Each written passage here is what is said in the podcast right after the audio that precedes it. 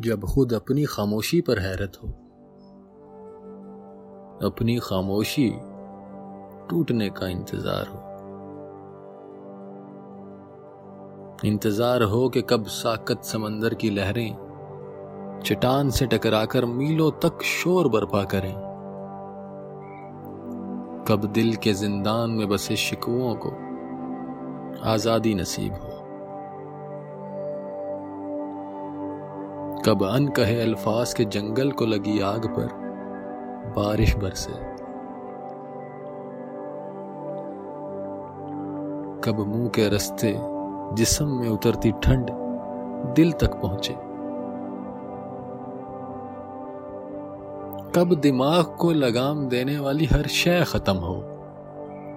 कब सोचों के चौकीदार को नींद आए। कब बेतरतीब धड़कनों की हिचकियाँ बंद हों। कब सर्दी से जमी उंगलियाँ कुछ लिखना सीखें।